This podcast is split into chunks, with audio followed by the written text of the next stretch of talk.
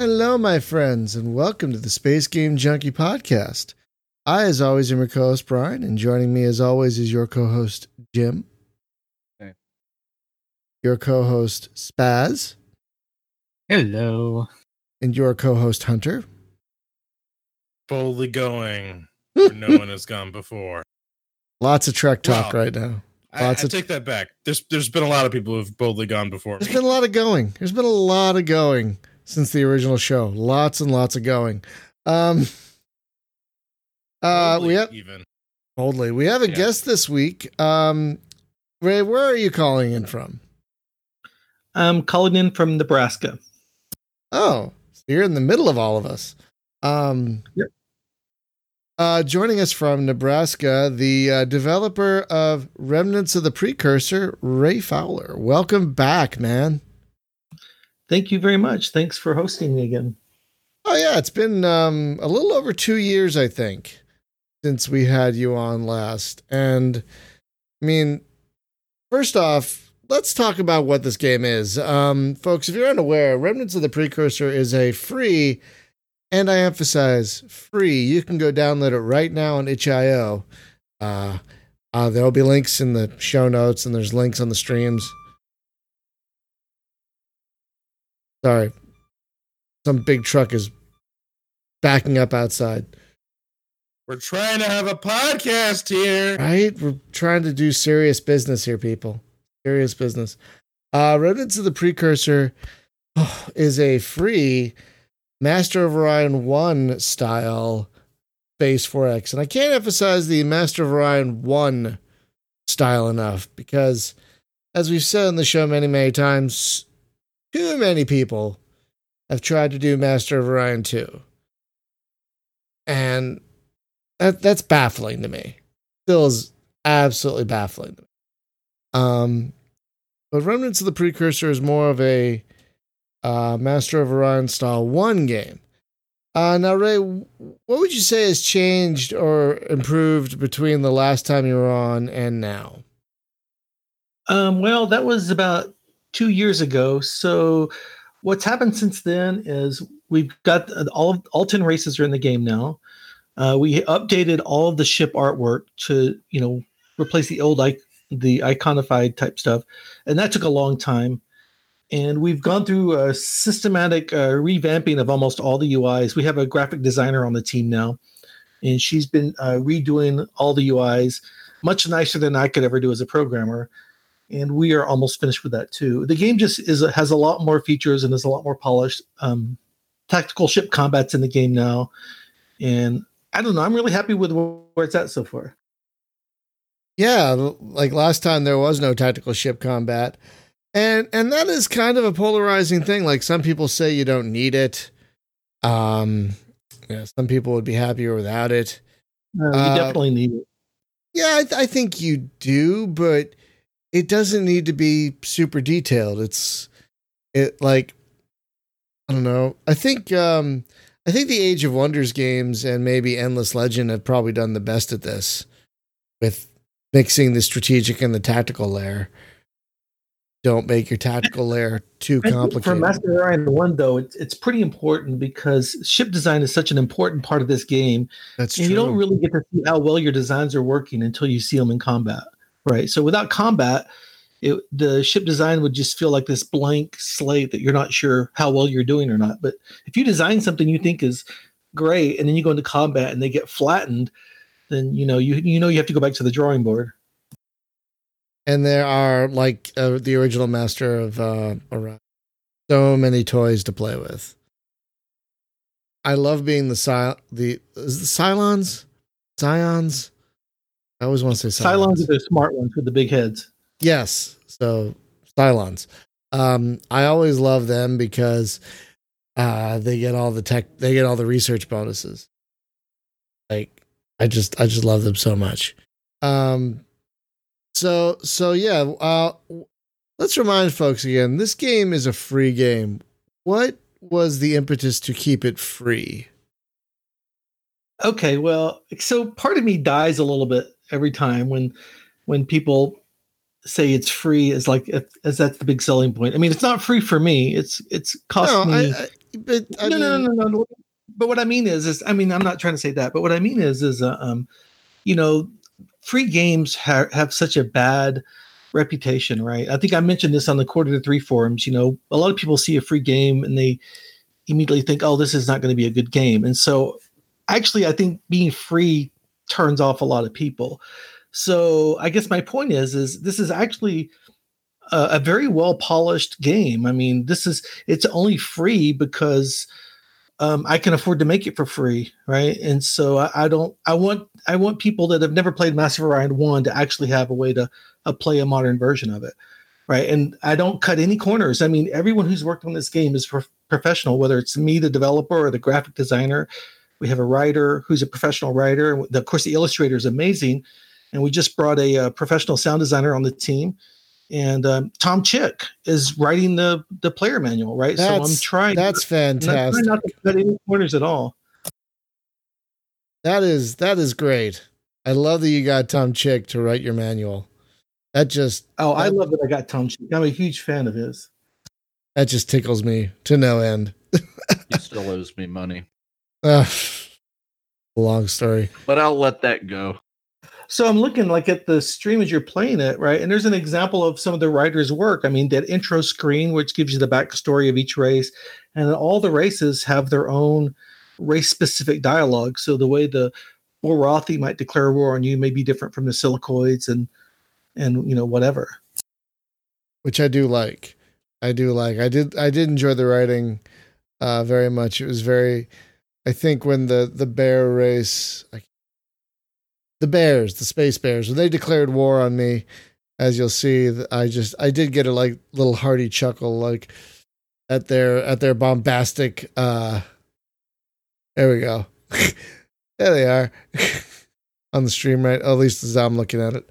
Um, but uh, I mean, I'm not. I'm not just. I'm not saying that free is a bad thing, but I have to admit, I've I share that bias because I'll go I go through the Steam new releases like every day, multiple times a day because you have to. And uh if a game is free, I will not even look at it. I I admit to doing that. I will not even. And, and that's a, that's a very smart calculation, right? Your time is generally more important than, than to be spending looking at free games. I totally agree with that yeah, it's it's it's a weird thing because I don't. I mean, a lot of people put time and effort into free games, and I've played free games that are uh, yours and others that are pretty darn good. But when I'm going through Steam, it's like free to play. Nope, nope, nope, nope. I will just, will I will barely even give it a glance. Uh, right, and another thing with free games, free to play games, is they're actually trying to make money from the game. They'll usually have some sort of you know ads or you know some I don't know, maybe a pay to win, or they have some way of trying to get you to spend money on the game if you want. And so that also turns off a lot of people. And so I don't do that at all. When you get download this game, you are getting the whole complete game, right? There's no ads or anything like that. It's just a it's just a straight game like it was made in 1993. But I guess I should have rephrased my question. What you could charge for this why aren't you? Is that a better way to ask um, that question? Okay, no, no, you're right. You know what? And I, I kind of, I kind of got derailed. So no, uh, that's fine. I could have asked the question better. That's that's on me. But so the reason, the reason why I'm not charging is, um, it's really the purpose of this project. I mean, it is a hobby, right? It's a kind of a passion project. I don't have to make this game. I don't have to sell this game to make money. I'm actually retired now, right? Oh, so uh, this is just kind of. I, I, I love Master of Orion One. I thought it was a great game, and I think it gets kind of a a bad uh, reputation compared to the second, the sequel. And so part of me wants to make this game, but with modern graphics, and kind of show people, hey, this was actually the best of the series, right? It was this first game, and a lot mm-hmm. of people mm-hmm. won't play the first game because it, you know, it runs in DOS and it's got old graphics, so they won't yeah. have that excuse now. Yeah, I I don't. I'm not. I, I don't know if Master of Orion One has a worse reputation. I. I. It's just. Oh, yeah. is, it isn't as lauded. It isn't as. Yes, and that's because, uh, in my opinion, the reason Master of Orion 2 is so much more lauded than 1 is because Master of Orion 3 was such a dumpster fire, right? I Mm. mean, if Master of Orion 3 ha- had been a decent game, right? Not terrible. If they if the team had been allowed to finish it and they actually made a decent game, Mhm. people would have moved on to Master of Orion 3 and then there would have been a Master of Orion 4, you know, maybe a few years later, right? And then Master of Orion 2 would have just been Oh. seen as a bump on the path, just like Civ 2 would be seen. But instead, it was like the last Master of Orion compared to and compared to 3, which was terrible. So, you know, how can it not look amazing in comparison? That's a really good point. Like because three was so so terrible. I've not played three because I heard it was so terrible. I've I've actually never played it. But It literally killed the franchise overnight. That's how bad it was. I mean, it's not Oof. very often. I mean, it took like 15 years before Wargaming finally, you know, got the name in an auction and, and tried to make a sequel. But it was pretty much dead and buried for over a decade. yeah, and, and it's funny they got the name and then they tried to just remake two again. anyway, but you're I never thought of it that way, but because three is such garbage, it's uh it's made two's reputation and memory shine that much brighter. That's a very interesting point. And I think you're right. Like, imagine if two had not been so good. Then maybe one would get the attention it deserves. Because I'm Right. with you. I'm sorry, go ahead. No, no, no. Because if you're thinking about it, let's say, um, you know, it's 2005 and someone says, oh, you should try Master of Orion. That was a great game. But don't try three because three sucks and everybody knows it sucks. So if you don't know and you got to pick Master of Orion 1 or Master of Orion 2, well, you're going to pick two, right? It's just like Civ 1 and Civ 2. You're not going to realize that they're actually very different games. And you're just going to pick the second Mm. one and it's a good game and you're going to like it, right? I mean, it's not a bad game. It's the first. It's one of the first uh, 4Xs I ever played. I started with Master Orion 2. oh, really? So yeah. how did you like, when did you play Master Orion 1? I finally played Master of Orion 1 a couple of years ago uh, for the channel. And I found I liked it more than Master of Orion 2. I thought its its uh, elegance was in its simplicity. Like It's a better game. It is. I, I think game. it is. I think it is due to. I mean, you, I don't need that much detail. I mean, I guess it's nice to have it, but I don't need to pick every building on every colony. You know, I mean, that's. I mean, if that's the direction you want to go, fine. But like, I think the elegance. I think the elegance of Master of Orion One makes it overall a better experience. Like you're Right. focusing, you're focusing more instead of, oh, does this colony have a farm and does this colony have a research? You're focusing on the bigger picture. You're like the actual space emperor rather than space emperor and space governor at the same time, which might be a bit much. Um, so yeah, it, it like I played the second one. I'm like, why would I even go back to the first? Second one's great. And then now that now since I've played the first one, I'm like, damn. Right. So, like, put yourself in the shoes of somebody like me. I was around 30 when Master Orion 1 came out, and I was already Wow. playing Civ, and it was a lot of fun, right? Mhm. And so, when Master Orion came out, I actually it was a friend who at work who told me that I should play this game, and I played it, and I just fell in love with it. It was it was better than Civ. It absolutely was. I agree. And I think- yeah. And I think a lot of people thought Master Orion was probably the best 4X on the market at the time. And then Civ 2 came out, and Civ 2 was a big improvement over Civ. But then, so when Master Orion 2 came out, everybody was like super excited, right? And I think a lot of Master Orion fans were disappointed, right, by the by the sequel. But a lot of people who never played it played it and they loved it. It was a great game. I'm not trying to bash Master of Orion 2. I just think one is better. Oh, no, I, I completely agree that Master of Orion 1 is the better game.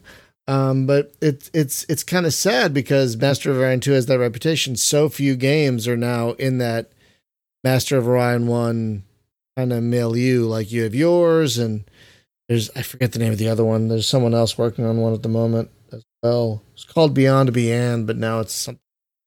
Dominus Galaxia. Thank you. Yes, that one, which is also quite good.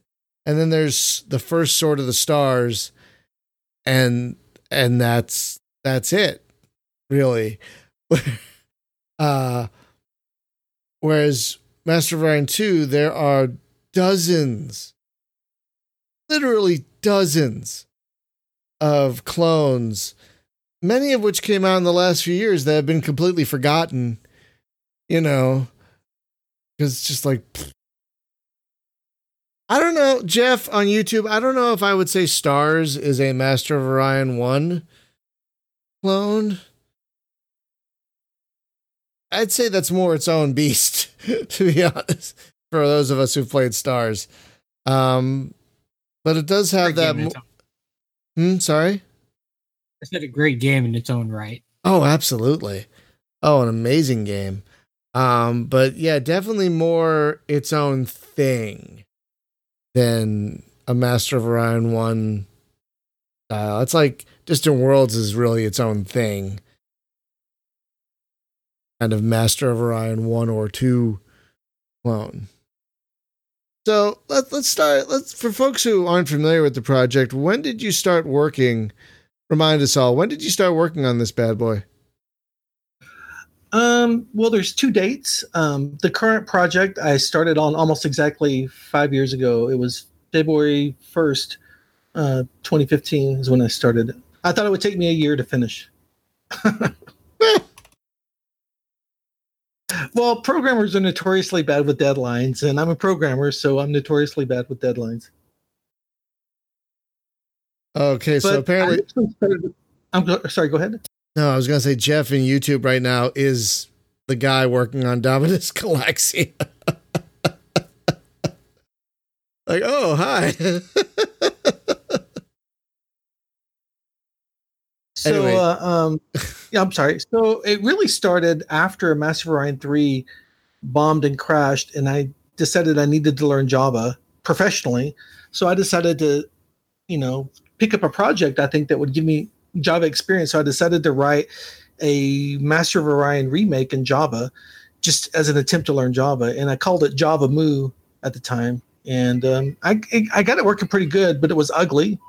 It was very small uh, it was wasn't finished and uh, when i realized it was going to be ugly and i kind of moved on and i stopped working on it and then around 2015 i kind of got the itch again and i dug out my old code and i restarted the project from that code base and Oh, that's what we've got Oh wow! So there are two beginnings. yeah it was originally called uh, java moo uh, rise from ruin moo 3 was so terrible that's what i was going to call it I then, uh, this- Oh, sorry. Go ahead. I'm sorry. No, no, it's okay. Then when I restarted it, you know how it was um Master of Orion and then Master of Orion 2 was called Battle of, of Antares, I think. So I was going to call this one Java Moo. This time it's serious. nice. Uh, You can be like, move over. We're serious. ah, ah. All right, And then I'll about- see myself out. About three months after I started this project in 2015, um, Wargaming announced that they were rebooting Master of Orion. Mm. So uh, um, it turns out that um, I think it was Chris Keeling. He was like one of the guys that was one of the representatives for Wargaming. About a month earlier, I had had my first alpha for Java Moo. And at the last minute, somebody named Chris Keeling sent me an email and said he wanted to be in the alpha. And I didn't know who he was. And it was too late. So I said no. And then when uh, Wargaming announced Master of Orion, I'm like, oh, Chris Keeling. That's the guy who wanted to be part of my alpha. So I made a point before I did another alpha. I contacted Wargaming. I kind of exchanged some emails with Chris and some people there, and I said, "Hey, listen, I don't want to. I want to respect your IP. I don't want to, you know, do. Any, I don't want to get sued, right? But and uh, so, what do I need to do for my game to make sure that I don't, you know, you know, get on the bad side of your lawyers?" And I guess they discussed it, and after a while, they came back to me and said, "Just change the name." So I changed the name Oh. from Java Moo. This Moo is Master Orion and I changed the name at that point. And I, I, I do have to ask, uh, why Java? First off, Well, a couple reasons. Um, originally, back in the day when it was Java Moo, is because I wanted to learn Java for my job. But now I decided I wanted to keep it Java because I knew I wanted to open source the game. So I wanted to get like the platform independence of Java. So if I write something in Java, it'll run on Mac, you know, Windows and Linux. And then when I open source it, there's a billion Java programmers out there that if they want to update the source code, you know, if they know Java, then they're good to go. Okay, because I usually it's it's rare that I run into a game that's a uh, was it a JAR file? Like what? Oh yeah, that's a jar file, right? It's you know, um, I can't do anything about that. Right. No, it's not. It wasn't a problem. It ran just fine, as you can see on the stream. But I was just. It, it was a little jar. Oh God. Oh no. D- does your wife ever have trouble I, getting? I didn't mean does your it. wife ever have trouble getting Java to open? So she says, "Hey Brian, can you open this jar?" Mm. Oh, I'm sorry. I'm so sorry. I didn't mean it. now who's seeing themselves out? Oh, good night, everybody. it, is different.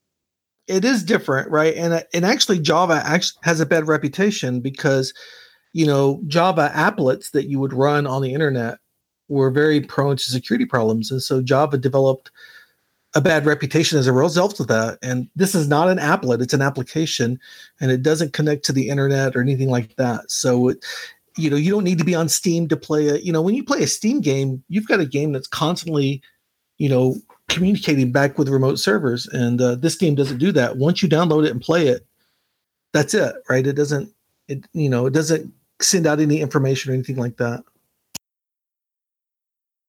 All right. Oh, I so it's not part of Epic's China spyware.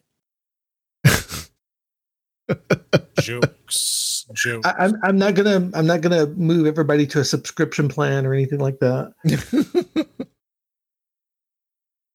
N- yet, Well, right? yeah. Now, working in working in Java, does that give you any kind of either freedom or issues that you might that you might uh, not have dealing with, say, Unity or Unreal or whatever the heck everyone else is using? You know what I mean? Like, Right. Well, there is there are actually Java game development libraries um, that will, you know, that will emulate some of that stuff, and I and I think Minecraft uses them, but I don't use them. Everything I wrote is in straight Java, and so it, it kind of gives me a freedom from not having to worry about what your video card is, or even if you have a video card. I don't I don't use the game doesn't use it. It runs straight on your CPU. Um, the downside is is I have to write everything from scratch right? So when you see effects and stuff like that, that's me drawing pixels right in the game. You know, Hmm. all this, all the, all this stuff you see in, you know, all the screens and stuff, all those widgets and buttons, I manually drew those, right? So, uh, um, so it's a little bit more overhead on my end, but you know, I enjoy doing it, and also that's why it doesn't really look like a Java game, right? Because I'm not using, you know, built-in Java widgets or anything like that. uh, no, it doesn't look like a Java. I don't even know if I've played any other Java games. To be perfectly honest with you, I I can't think of one. This would be the only one I've ever played. Minecraft. Is Minecraft Java? Minecraft. It was, or at least the older version. Really? Huh. Minecraft was Java. I, I assume it still is. I don't know. Well, So. I, go ahead. oh, so IL two, the flight sim, Java. What? Yep. No. You No. do some crazy stuff in Java. Not that you ever should, but Wait a don't. minute. IL two is Java? yeah, not JavaScript, but Java. Yep. What? okay, that's insane. that that is just insane. Just But for the record, the reason the reason JavaScript is called JavaScript is because when they created the language, Java was becoming popular, and they wanted to kind of latch onto that popularity, so they called their script JavaScript. It has nothing to do with Java at all. Like no shared syntax at all. Nothing. It's it's a completely different thing. Apparently, the desktop standalone version of Minecraft is still in Java, according to Jeff over on YouTube. That's insane. I mean, So then why aren't more games made in Java? Like you have one of the biggest games ever made in Java. Why aren't more games made in Java instead of Unity? I mean, why? Well, for starters, um, it requires a JVM, right? And uh, you don't create pure compiled code like you do, let's say, with C or something like that. So Java has a reputation for being uh, slow, too slow performance for for video games. So when I first started doing this, and I told people that, hey, I'm going to write it in Java, I was told, don't do it in Java, don't do it in Java. It's going to be too slow.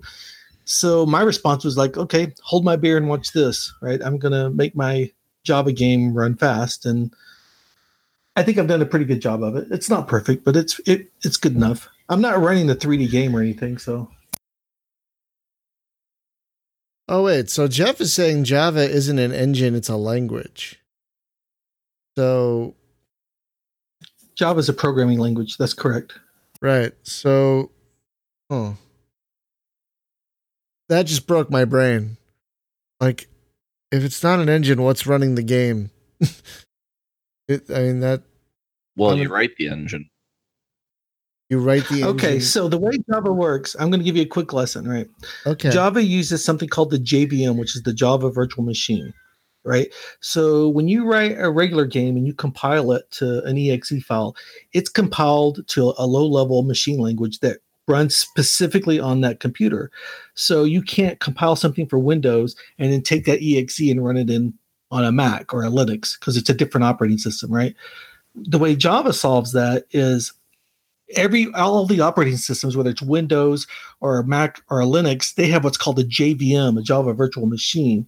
So what, a, and that's going to be running on that machine, and so the Java program runs on the JVM, and the JVM is consistent everywhere. So this allows someone who's writing Java to write it one time, write the game one time, and it'll run everywhere. That was the original pitch for Java: write once, run anywhere. And so uh, you get automatic cross-platform compatibility when you write in Java. oh okay. 'Cause Was that Jeff too is- confusing? I'm sorry. No, no, it makes it does help. And Jeff also explained this that Unity could have used Java instead of C plus, for example. So that just C sharp. C sharp is basically C Microsoft sharps. Java, right? That's not really. oh It's very very similar to, to Java. this this the, ti- the subtitle of this podcast is Brian Rubin proves he's an idiot because my God, I knew none of. I'm a Java programmer, so I know this. It's okay. Did you, do you now when you were before you retired? Is that what you did? Like, were you programming in Java f- as a career? Uh, yeah, I actually my last job I worked at a, um, a an email security firm, and I did a lot of Java. I wrote uh, a lot of stuff in Java, and it was very. Uh, there was a lot of emphasis on internet security and a lot of em- emphasis on performance. So, you know, I have a lot of experience with making things run fast. So uh, when someone told me I couldn't write a game in Java that, because it would run too slow, I I kind of took that as a challenge more than anything else. Uh, okay. Uh, Would you say it's? uh, Would you say okay? Because I tried to learn programming last year, and it's a. I couldn't wrap my head around a lot of it, but as as far as complexity goes, would you say Java is on like the more complex scale or the less complex scale of of languages? Um, I think it's actually pretty straightforward, but I think anyone, any programmer worth their salt will tell you that the, the language doesn't matter, right? Programming is kind of like an abstract concept of problem solving, and languages are just syntax. And so, if you're a good programmer, you can write in any programming language. You just might have to s- spend a week or two learning the syntax of the language, and then after that, you're you're fine. Man, I feel so stupid right now. I feel. Hey, man, don't feel stupid. I am on your podcast. No, no. I mean, I, I, I don't know if I could ever make a game myself. I'm too dumb. Well, the easy way to start is uh, dick around with mods. Like, look at mods that people have made, crack it open, see what's going on in there. I mean, I, I wouldn't. this work? Yeah. Yeah. It sounds so intimidating. Like so so intimidating. Um But see, what's really funny was the first time I actually had a chance to program. I got my first computer back in like 1981. It was a TRS-80 color computer, and oh I can tell you right I now, had that. The the the Yeah, I hardcover right now. the as soon as I started sorry. writing code, I knew that that's what I wanted to do. It was like it, it immediately, it like scratched an itch in me that I didn't even know existed. And so I've I've coded, written code my entire life, either at work or at home for hobbies. I mean, it's Yeah, I, I, don't know. It's just what I like to do. I remember back in those days, gaming magazines would include like a centerfold, but it was basic, and and it would be like an asteroids game that you could type out to play on your own, like TRS-80 or Commodore or whatever that used basic. And I remember I spent like hours copying that code to try and get it to run. Those are the those are the days. I'll tell you what. Once you learn to write, once you learn to write a, s- a program on a computer that has 32k of memory, you learn how to write compact code if you want to get anything done. Because there's not a lot you can do with 32k, right? No, it's true. I mean, I'm still amazed that Starflight existed when it did on two low density floppies. You had that whole universe. Oh my god. now does does Java So- help? Sorry, go ahead. Oh, go ahead. Sorry. Go No, ahead. no, go ahead. After you. Uh, so, what do you think about the artwork? Oh, in your game? Yeah. It it um hmm. It's like a mix of old and new. You know, it's it's a mix of um it's kind of has a classic style but like it's more modern. You know what I mean? Like Yeah. like th- it, it it looks like um it looks like a modern Master of Orion 1 style game. Honestly. And I I Master of Orion 1 does not look bad in my opinion. Um No, I like it. I, I love the look. I, I don't.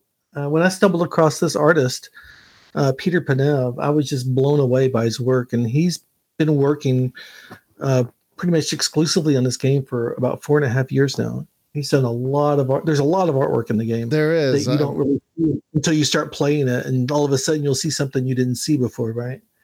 One thing I love about it is its clarity. Very easy, easy to see the fleets, the stars, the buttons, the sliders. Um, it's very easy to read. I mean, I like the different like. This is an ocean planet. This is a desert. I love the desert. Like for example, the desert planet and the um, ocean planet graphics. For example, yeah, it's it's got it's a very clear art style that looks like someone saw a game from 1993 or 19 it was 93 was the first master of orion i think they saw a Yeah. game like that and said how can i make this uh how can i pay an homage to that game while making this more modern and more readable for modern audiences so no i think Right. the artwork's great and the um, and and because you've um copied Moo 1, your UI is also great. I mean, it's so straightforward. You know, like, Yeah, it's well, so, that's actually a lot better because uh, when I brought uh, when Caitlin joined the team, she's the graphic designer, uh, and you might see this on your old podcast. A lot of the screens were pretty um, outdated, and she's gone through and modernized a lot of them, and she's uh, made the game a lot more presentable than it had been before.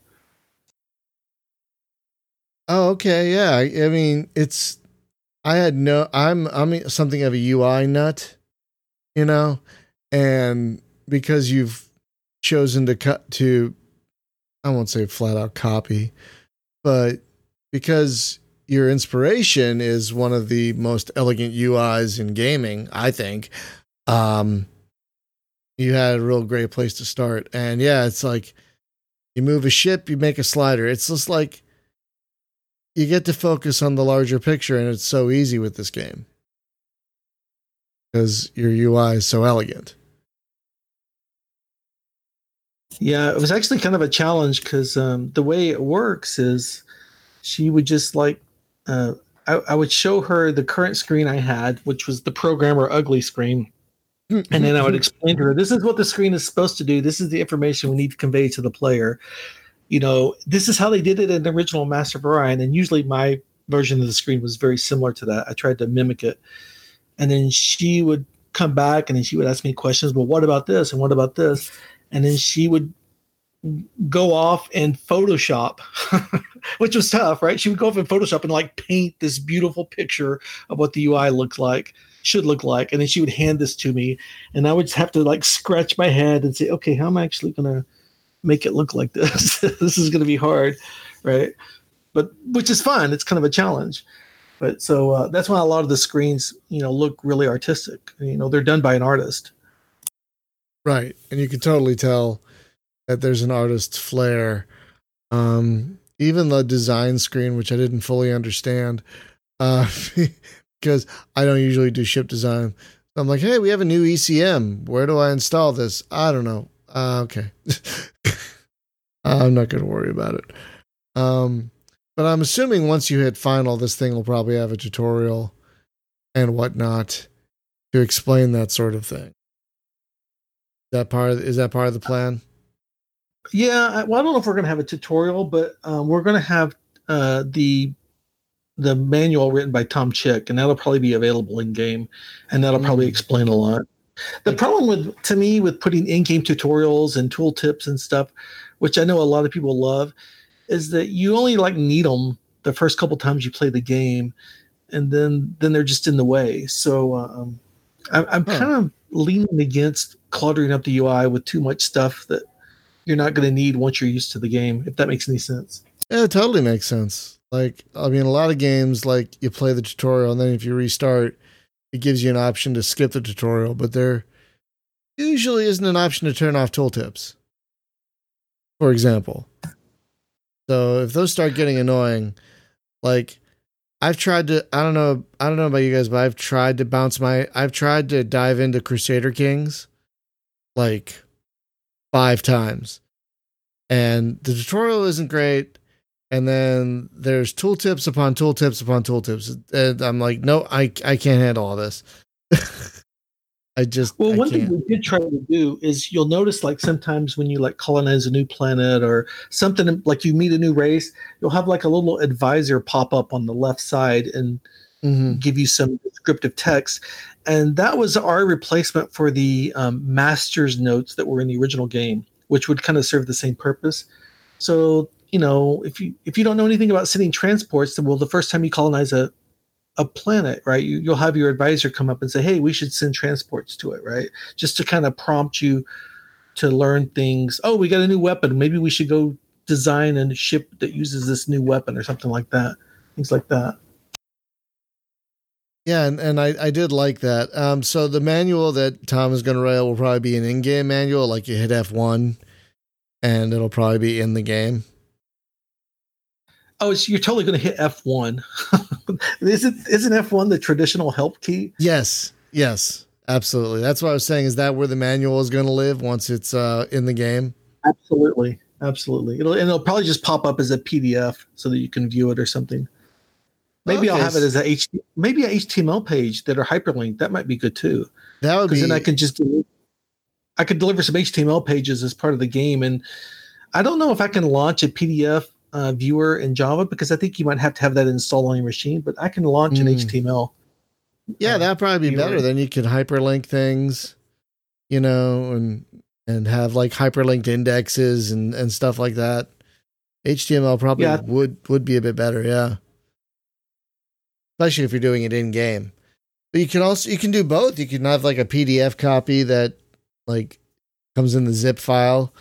You're gonna do it that way, and then like yeah, maybe we'll also- use the PDF when we want to print out the book for the box set or something. If we do a box set, they'll have a printed book in it. Oh, I would pay for a physical copy. It came on like a like a couple of low density fl- three and a quarter inch floppies. Absolutely.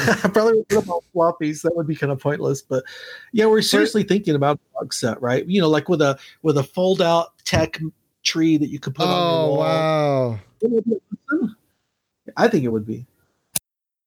I'm looking up to see if they have like if you can get a floppy disk that's actually a USB drive. You know what I mean? you just give them Yeah, a yeah. Oh, I've looked into it. Yeah, we can get like a USB drives that have like the game logo on it or something like that. But no, what I was thinking is have like the USB drive look like a three and a quarter inch floppy. You know, what I'm saying? so it looks like you're. It, loo- it looks like one of those old big boxes where you open it up and there's the manual and there's the floppies.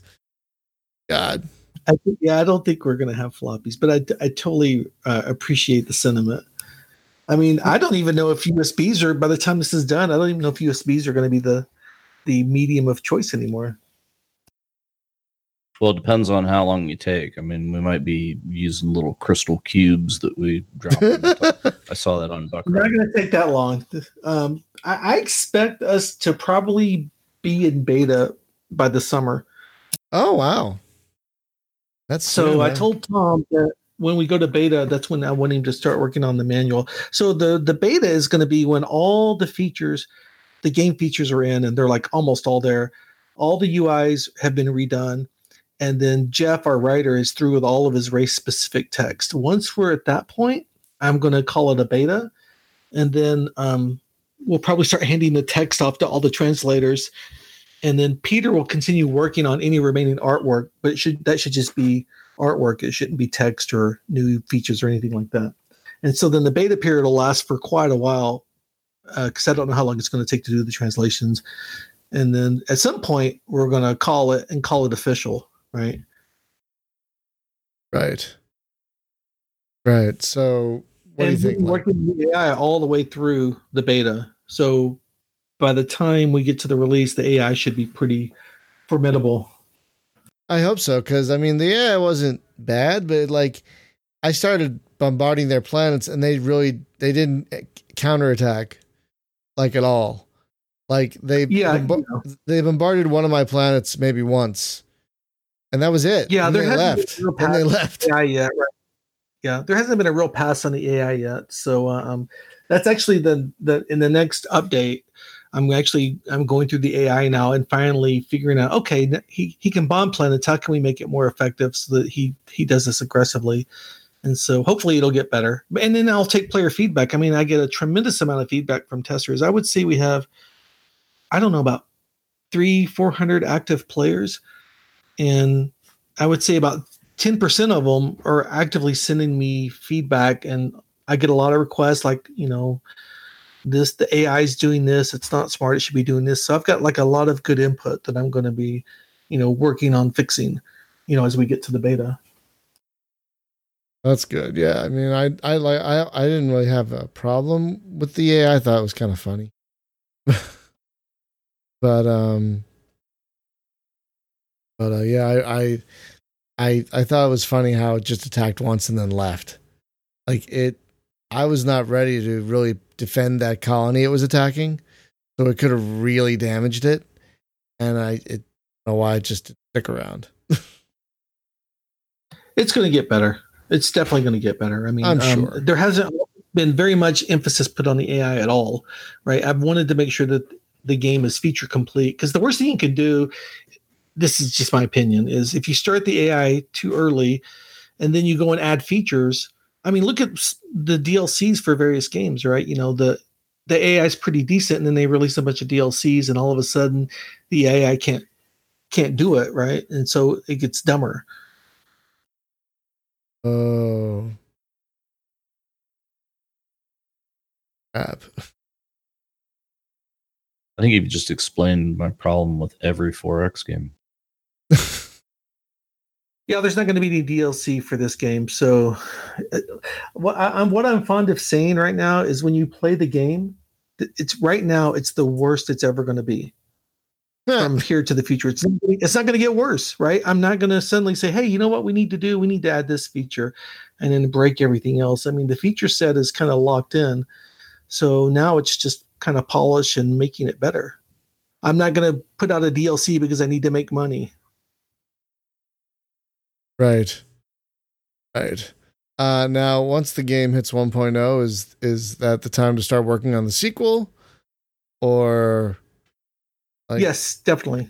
Oh, um, okay. there'll definitely be a sequel, and uh, um, it's going to be fun. We've already got we I have done a tremendous amount of brainstorming and with the writer on things we're going to put in the game, and we might have.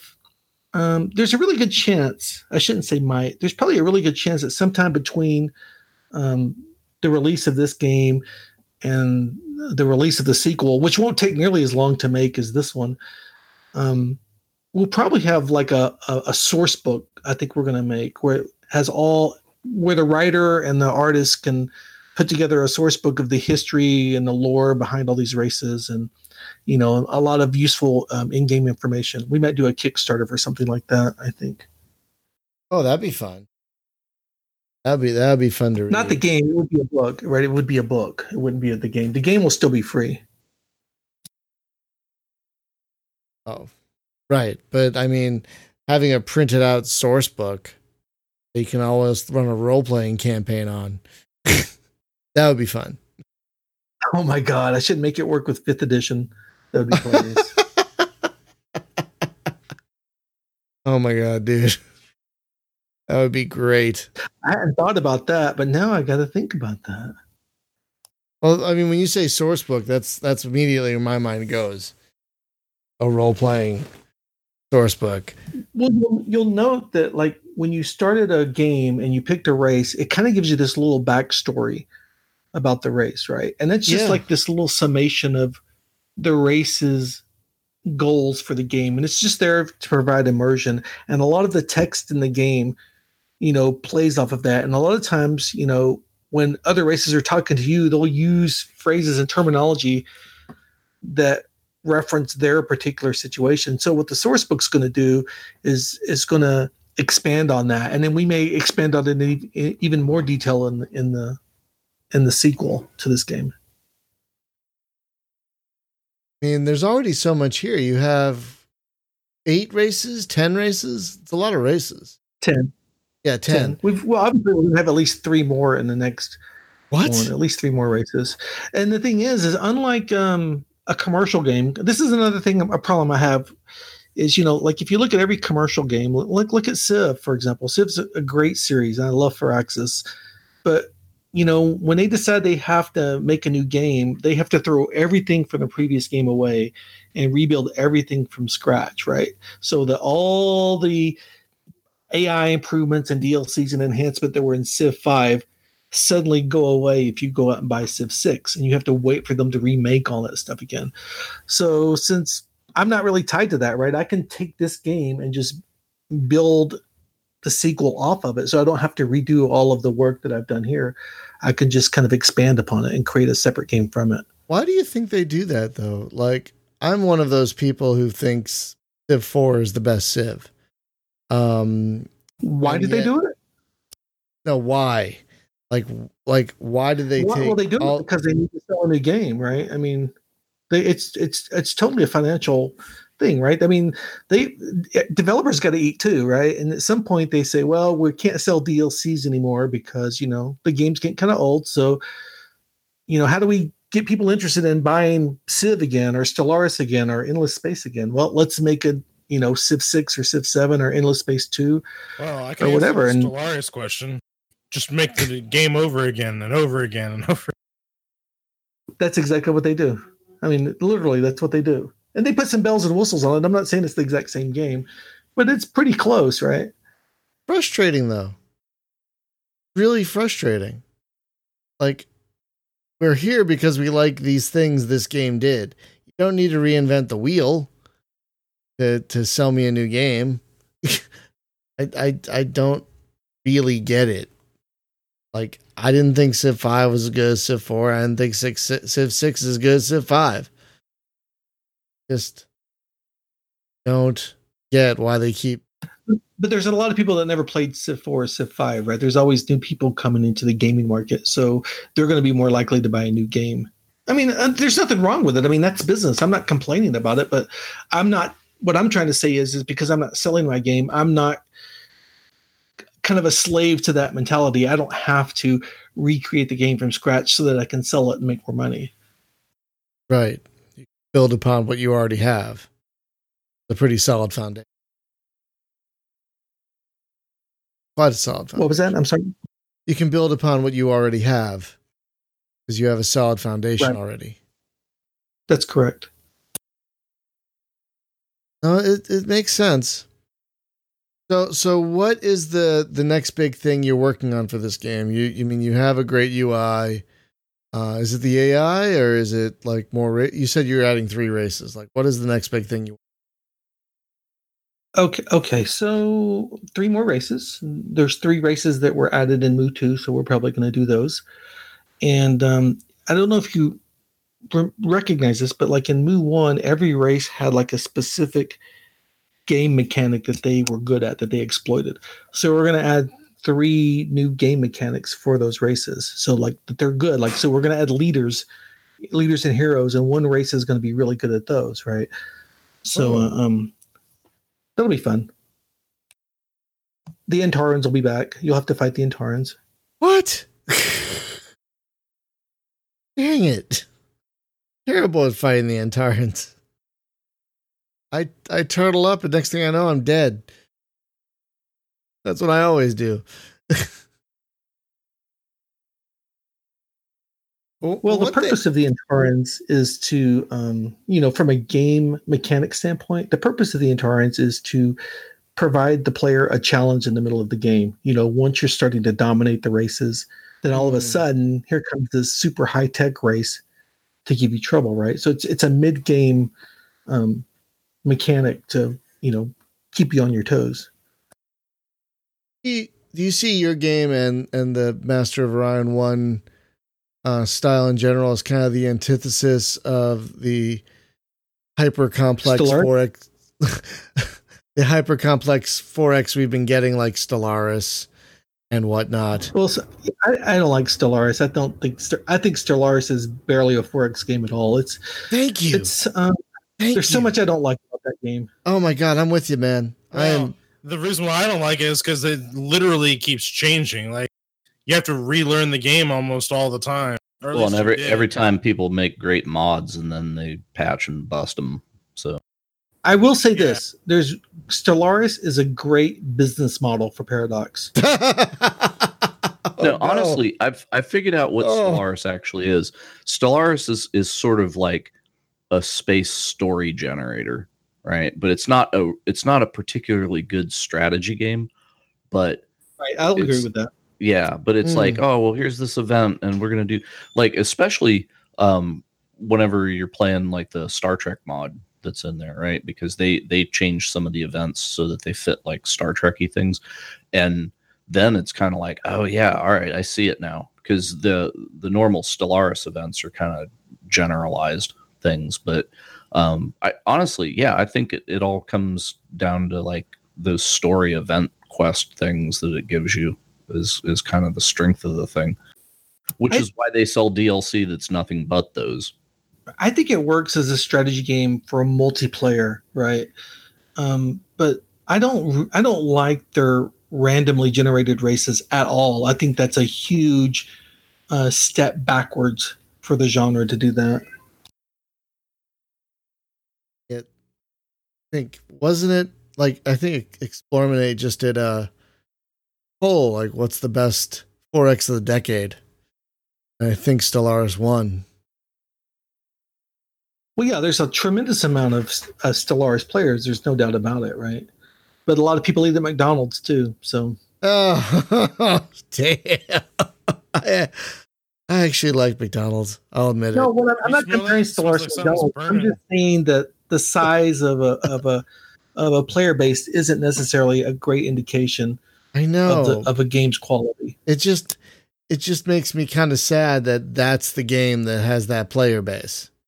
Like I wish the Worlds had that player base. I wish um God, Galciv 3 maybe uh is one of the better Moo 2 kind of games had that player base. But no, it's Stellaris. Well, it's it's not really a new player base. I mean, it's Paradox's uh, established player base, right? I mean, Stellaris isn't so great that on day one of its release, it became the most sold 4X uh, Space 4X game on the planet just because it was great, because nobody knew it was going to be great. It became such a big seller because there was a huge existing player base that were that loved Paradox games, and so they were willing to give it the benefit of the doubt, and they went out and bought it, right? Good or bad. Mm. It just makes it just makes me And it mad. I mean, World of Warcraft was good, right? World of Warcraft was huge on its first day because Blizzard had a huge player base, right? And World of Warcraft was a very good MMO, right? So, I mean, that doesn't necessarily mean it's a bad game, but that's why it, it sells so well. Is because there's just you know so many people already love Paradox, and so they bought the game. Hmm. I mean, yeah, I want Paradox to succeed, but I was honestly hoping for more of a Crusader Kings in space than what they eventually gave us, whatever it was. They didn't even give us Europa, Europa Universalis in space. I don't even know what they gave us. Like, it's not even a Moo 2 clone. It's just like the bare distillation of a 4X. That's not even fun. I, I don't it know. actually is a fun Space 4X. What is it? um, Oh, Yeah, Empire at War, the Star Wars game, like with that new mod that dropped.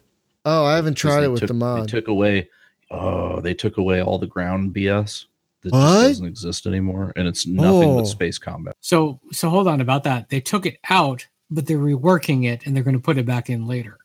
It's just I out choose to, because I choose to ignore it when it does. That's not what I'm saying. I'm just saying they that yes, it's out, but it's not out for good.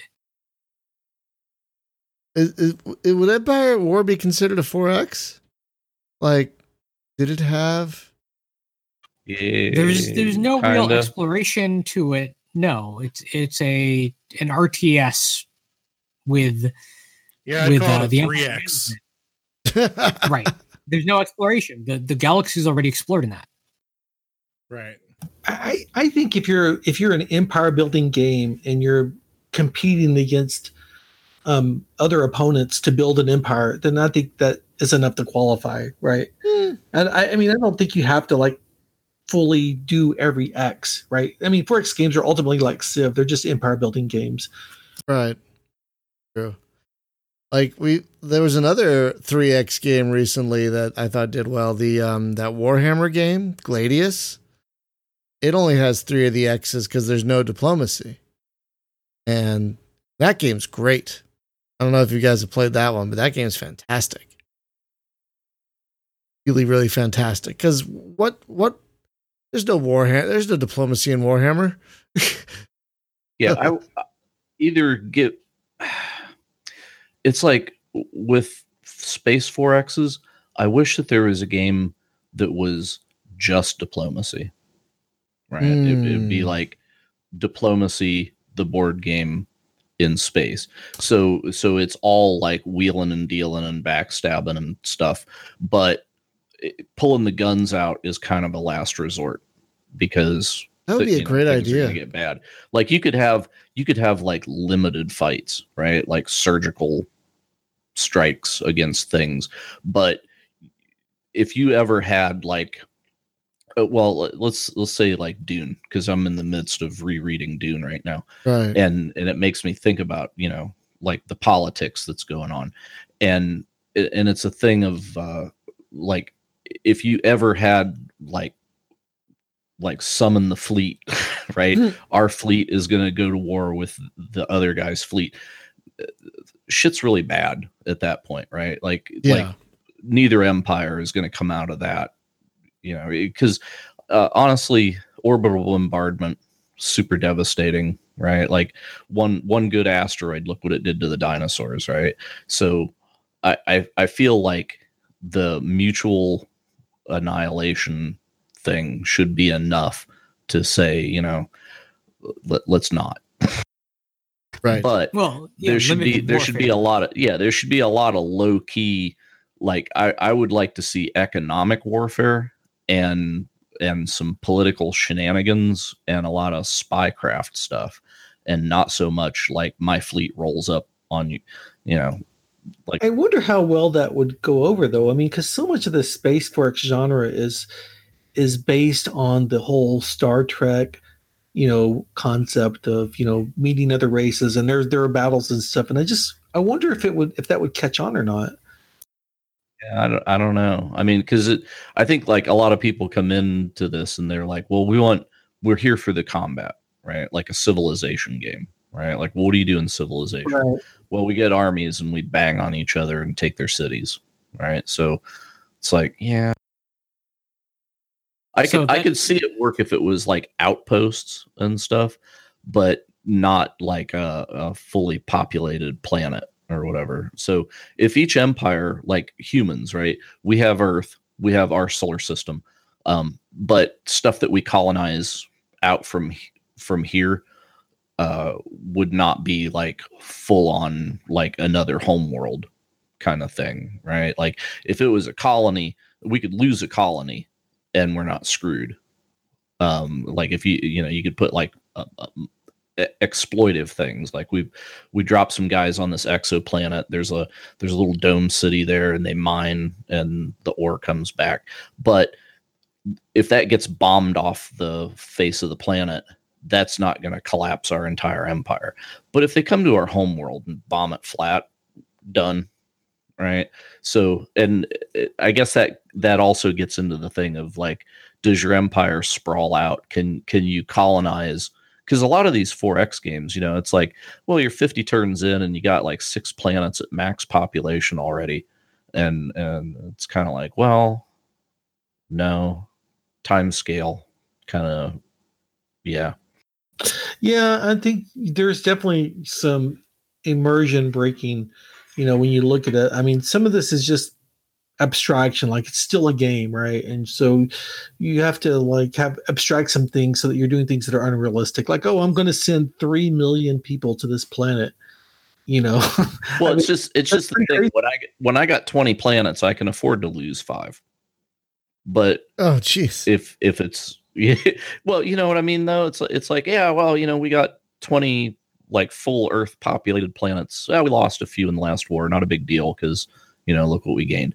Um so i i guess like the the loss isn't and uh stellaris kind of tried to fix that with uh, i didn't really like their war fatigue thing that they did but it's kind of like you got the clock is ticking right? When you start a war and the population is is just going to force you to stop it like even if you're in a crazy dictator government for some reason that says uh well you know the population's sick of this war so you, all our ships just went back to port. It's like well, wait a minute i was winning. I, I i was like i crushed him like all the way back to his doorstep and then the population's like ah we should stop. And it's so frustrating you know Yeah, the way it's uh, um, the way I'm modifying this game right now is um, because there's so many different ways or reasons why the AI could declare war on you. You know, sometimes it's a random event, like your your uh, ambassador gets assassinated or something. Sometimes they like you, but you've got a really small fleet, and so it's you're just it's too easy to to attack you, right? But um, they're not going to stop. They're not going to uh, try to stop the war unless they're losing. Like as long as they're winning the war, they're going to keep going, right? They're not. There's no amount of bribing that you can do to get them to stop if they're killing you, right? So the only way to get someone to stop a war against you will be to strike them back hard, right, and make them realize that they could lose something. So I don't have like I, I don't like the concept of like you said you're winning a war, but then you have to suddenly stop. That doesn't make any sense to me. I Jim, after bringing up that space diplomacy thing, I started thinking about how awesome it would be. Like, what if you were like, you were the space diplomat, and like you worked for an empire, and you were sent here, hither and yon by your empire to deal with these diplomatic incidents and whatnot. How great a game would that be? And then I started thinking it'd be so complicated. No one will ever do it. we Well, wait it You know, Brian, I was actually thinking of something else. Well, Uh, when I like was Star mentioning that, I was thinking of Yes, Your Grace in space. Hmm. Hmm. Hmm. that kind of rhyme too that's Yeah, yes, your gra- yes, your space. Uh, space, your grace. Uh, Well, that's all the politics and wheeling and dealing, but from the throne room, Right. You're like not- what it, ordering armies to go out there. You you sort of are, but you're not directly controlling any of them. Yeah, Right. and uh, well, like I've said on the show before, I find it interesting to like say, okay, we're going to dispatch an army out here, but uh, I'm not there, right? So I'm not controlling the battle or whatever. It's just like I sent the army, and then if anybody survives, we'll get news back, you know. But if but if my fleet gets completely destroyed, I'll just never hear anything because it's like, you know, light years away so news doesn't travel that fast so it's it's only through like a hyperspace ship coming home to deliver the news that we would actually and and it, it's kind of the deal where it's like I, I feel like a game like that would would be uh most of the situation report that you get would be like from your advisors right? You would you would have like your cabinet and they would say you know sire uh here's the situation. This is what i advise. And then you make decisions based off that. And your advisors could be wrong no, I was, Have I was, taken a look at Mr. Grace, Jim? uh let me let me take a peek at that i'm Yeah, sure you I would like it. but no, I was thinking of getting a little more micro, like you are the diplomat. And so you're the one sent to talk to the enemy leader or the other diplomat. And then you're the one that sent, and then you send back your leader the options that they choose from. And then they send back what they want. And then you have to be like, oh, yeah, sorry, your great, your highness, but my leader doesn't want to do this. they turn down your trade deal, and then you have to deal with like the immediate fallout of of delivery. yeah because uh, honestly that would be great. I really like I really loved the setup in Emperor of the Fading Suns. The, the Mm. whole Mm, the story of what was going on, right? Because it's like yes. here's a bunch of here's a bunch of different houses or empires or whatever you want to call it. and the them. diplomacy that- in that game was that great They're too. fighting yeah, and they're fighting over the throne basically. You know, it's like here here's the imperial planet in the middle and you can't just roll in there and take it, you know, because there's already an emperor um and he's pretty powerful. So you have to like get your your power level up to the point where you can go in there and cause trouble. Um yeah, it's I mean it, it's heavily Dune inspired. Uh, you know, looking at it, it's it's pretty obvious. Um, you know, and, and they have their like forbidden technologies that you know don't get caught by you know the, the Inquisition. Inquisition. Like, yeah. It's like, oh, you have oh, you have forbidden weapons. Bad. Purge the whole empire. Yeah. so so it's kind of like you know how how much sly stuff can I get away with in front of the cops? Really. So, but the, but it's the yeah. thing of like you're not you're not uh you're not a uh, powerful enough to be independent player and no player in that game is because the established thing it, it kind of reminds me of um of uh stardock's game um the thing where you fight the witch king. Trying to remember what the name on Enchantress, no, it's the game that came from that. Elemental. No keep shooting. Sorcerer King. yeah. That one. right because this because the sorcerer king it's it's like it's like in star wars the sorcerer king is like emperor palpatine right? He's he's got a huge army. He's already sitting in in the palace and you're just a minor like small rebellion that's starting up right? And then he comes and and gives you the stink eye right? Because because it's like oh you're still a loyal vassal right? And it's like oh yeah yeah we're totally loyal here you know? And you can trade with him and you do business with the guy but you also have to stop because he's got a meter that if if you let him get so powerful the game ends. So you have to be undermining him but you can't be just blatant like hey i'm undermining you over here because he'll mm. just come crush your ass so Right. it, it requires a little bit of of subtlety to it um yeah and i would like to see something like that in space like hey brad we know you listen to the show how about sorcerer king in space how about that Hmm. you could you could call it um Be Gal Civ 4. yeah, a, a, a galaxy long ago and far away, something like that. Yeah. Totally not Star Wars. Just call it not Star Wars. Yeah, Not not Star Star Wars.com. Uh, so It it seems- technically could be done in like the way the Endless series is done, where it's all within the same shared universe, and Endless Legend is just endless space, but on a planet because it's the same races. Oh, Uh, but isn't that like a different time period in the same universe at the same time? Sure, sure, Yeah, but it's like after the the, big concept collapse. is the same. Sorry. Yeah, the concept is basically the same using that shared universe. God, that reminds me. We should put Dungeon of the Endless back on the calendar at some point. Yeah. So Sure. you guys are talking about uh, games that, as they continue to add to the game, the AI becomes incapable of playing the game, and Right. They've done a lot of work with it. But man, Endless Space was in that for a while, right? Because they added some races in there that had uh, very different abilities, right? Because every race in that game plays totally differently, and that's kind of the appeal of it. Is, is Mhm. like, oh, I'm going to play these guys. They don't even expand the same way. Like you know, the tree guys, you have to like grow roots into other systems. You don't send colony ships, you know, stuff like that. Um, but then they put in a couple of races that were so weird, and then the AI was just brain dead like just couldn't deal with it because it, it had nothing to do with any of the logic that the AI was used to do. Right, and there, and there's very little financial incentive for them to make the AI competent. I mean, there's lots of incentive for putting in new races and selling DLC, but you know, to make them actually smart and play well, that's not very many people care about that. And then another problem too, these games are doing now, is they put the burden of of that on the on the modders, right? So we have all these modders that make these almost necessary mods you have to play in order to get you know things to work well.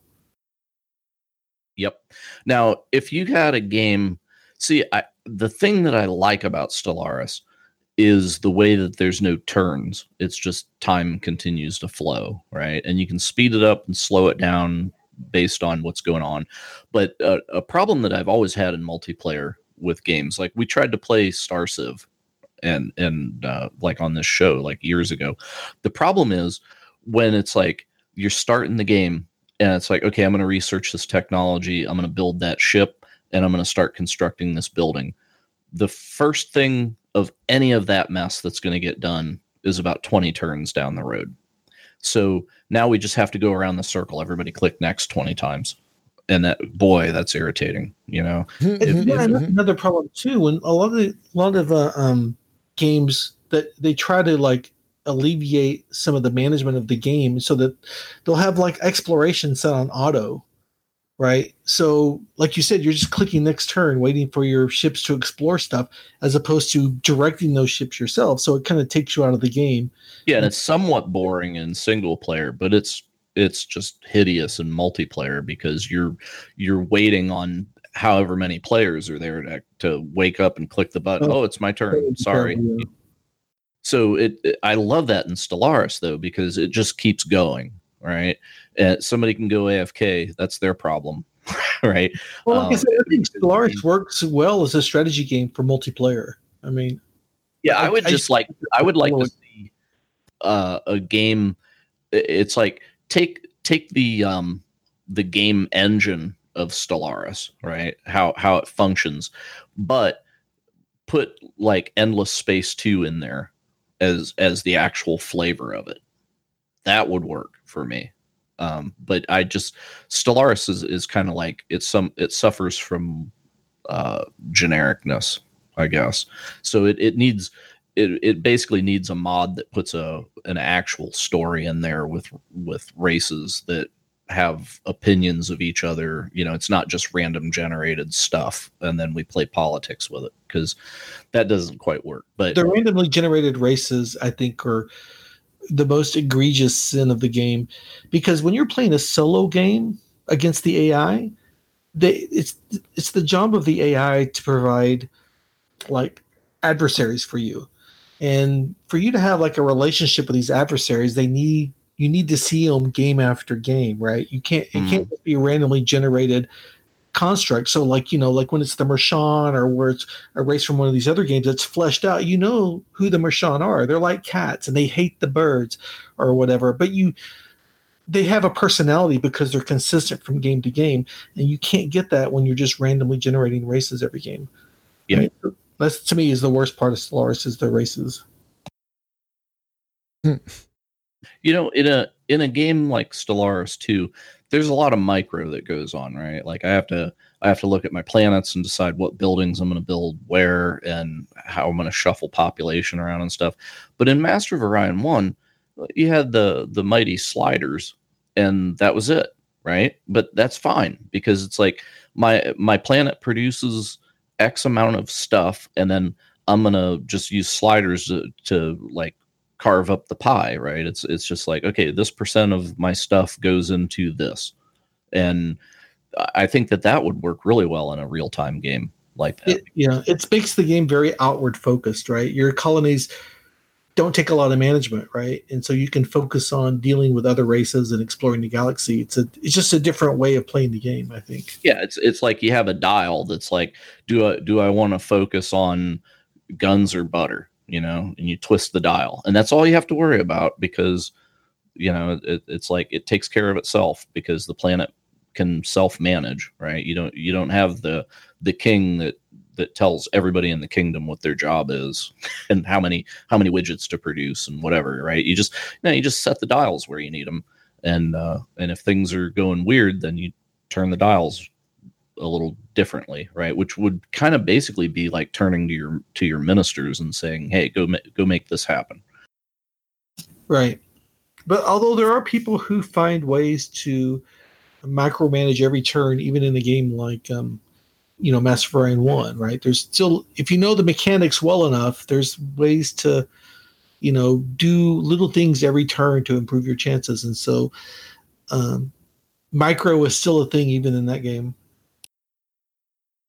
Yeah, but I mean, if it was real time like Stellaris, it would be a little bit lessened. Yeah, you then you it. can't be everywhere at once. There's not enough benefit to it if it was real time. That's absolutely true. But yeah, maybe maybe someday somebody will mod that in there. It's it seems like a good platform. It's just not a good game in the platform, but much could What- be. What's Stellaris? It's like a Bethesda thing. Yeah, it's a Bethesda game. It's like yeah, just put it out. We'll fix it. Or Mech Warrior. What I really like about Stellaris is that it's been out for three years, and people who play it still say that the game has potential. well that and if you if you go to their uh to their betas section th- then it's got a drop down and you can just roll back to what version you liked that that says something Oh. oh boy. Now let's let's let's let's start wrapping up. We shouldn't turn this into the Stellaris hate hour. Uh no let's talk about the economy in elite dangerous can we do that no. Ooh, No, I'll let good, that I'm good. go. Oh my god they finally they finally put in supply and demand What? and they screwed it up yeah you didn't see that post i put in the in in the channel I- Yeah, they put in supply and demand. Like if you go in and let, let's say they're they're they're buying widgets at a thousand dollars, right? And then you go in there and you sell a bunch of widgets, then the demand is gone. So now they're only buying them for like two hundred dollars because they got too many, right? So fine, that's great. The problem is that when I go in there and I have a cargo hold full of them, the market looks at my cargo hold and says, as if I have already sold them. So just by me docking with a bunch, the price goes down before I ever sell them. And it's like, wait, no, that's not how this is supposed to work. It's after after I satisfy the hunger for something that they don't want it as much. But until I sell it to them, the price should stay where it's at. But that's not how it works.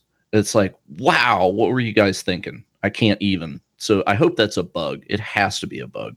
Ugh. Done Frontier.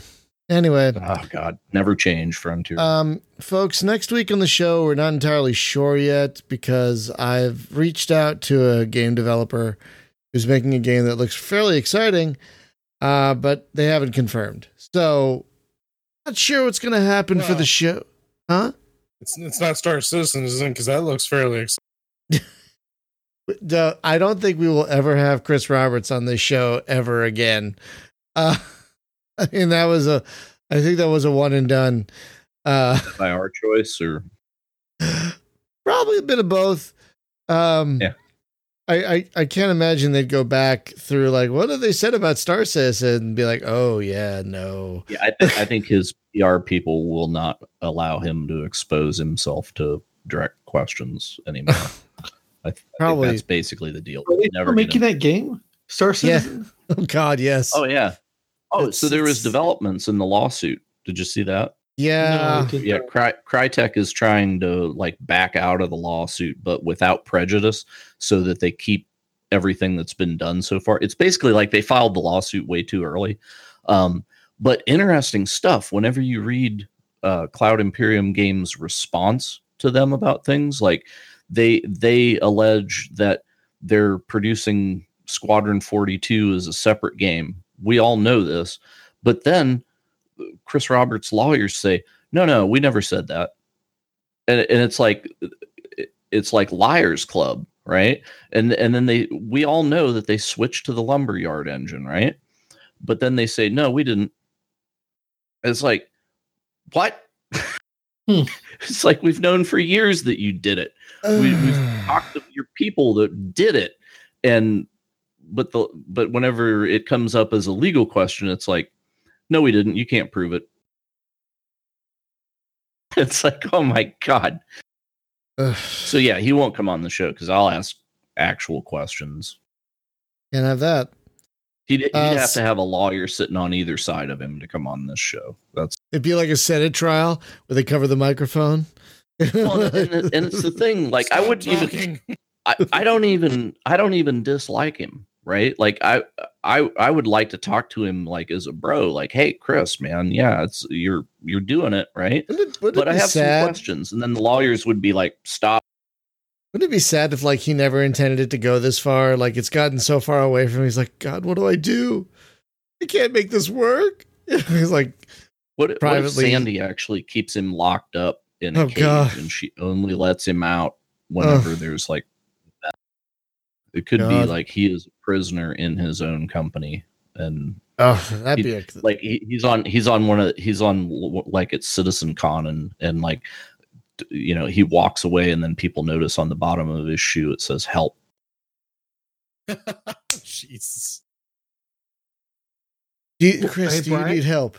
Do you need help, Chris? Just nod. You need just Yeah, blink twice. Just blink twice. God. We're terrible people. We're gonna end it there, folks. Uh so yeah, we're not sure what's gonna happen with the podcast next week. We'll do something. Not sure what yet. Um we have guests in two weeks, but next week, yeah, is kind of up in the air at the moment. I'm hopefully gonna nail that down as soon as possible. Uh, and uh, just a just final quick program note: tomorrow uh, we're returning to Far Cry Five for a co-op stream in the morning. Um, so that's going to be a lot of fun. Uh, Ray, I want to thank you so much for coming back on and talking about um, Sure. remnants of the procrast. I can't even talk Remnants of anymore. Procrastinators. Re- remnants Yeah. of the remnants of the pro, pro podcasters. creators Remnants of the podcasters, uh, which Okay, is that's the thing, actually. which is when you had a podcast and then you got so tired of it you decided not to do it anymore. Uh, Well, I hope you enjoyed the game. oh yeah, no, I can't wait to see it fl- flourish and get fleshed out even more. I've only played a bit of it, but you can definitely tell that this is. I I mean, if the AI put up more of a challenge, it would be a lot more fun. Yeah, but Oh, that's like that's definitely coming. Don't worry. Yeah, I know. I know. That's why I'm saying it's just going to get more fun as it gets closer and closer to release. Um so yeah, folks, the game is Remnants of the Precursors. You can get it again for free uh, just go. Just uh, it's on itch.io. The there are links on the streams. There's going to be a link uh, in the show notes of the podcast MP3 file that's going to go up in a couple of days. Uh, but yeah, it's totally free to play. It runs great, and it's it's like if you played Master of Orion one at all, you'll just it's like riding a bike. You'll just jump right into this. And even if you haven't, even if you played any Space 4X, this is very easy to jump into. Uh, you might wonder why you can't build a farm on that planet, but that's not what this is about. this, this is about the macro. Uh, this a is little not more farming than simulator, right? what was that? This is not farming simulator. Yeah, it's not Sim City, y'all. It's not. It's not even Space Sim City. Just, just it, there's none of that colony management that bogs down so many games anymore. so many games. Um, yeah, folks, I want to thank you so much for listening. Uh, and as always, to our patrons, thank you so much for supporting us and getting us with every dollar closer to being a full time endeavor. And with that, we will see you uh, tomorrow at 9 a.m. Pacific time with some more co op Far Cry 5. Have a great night, everyone. Bye bye.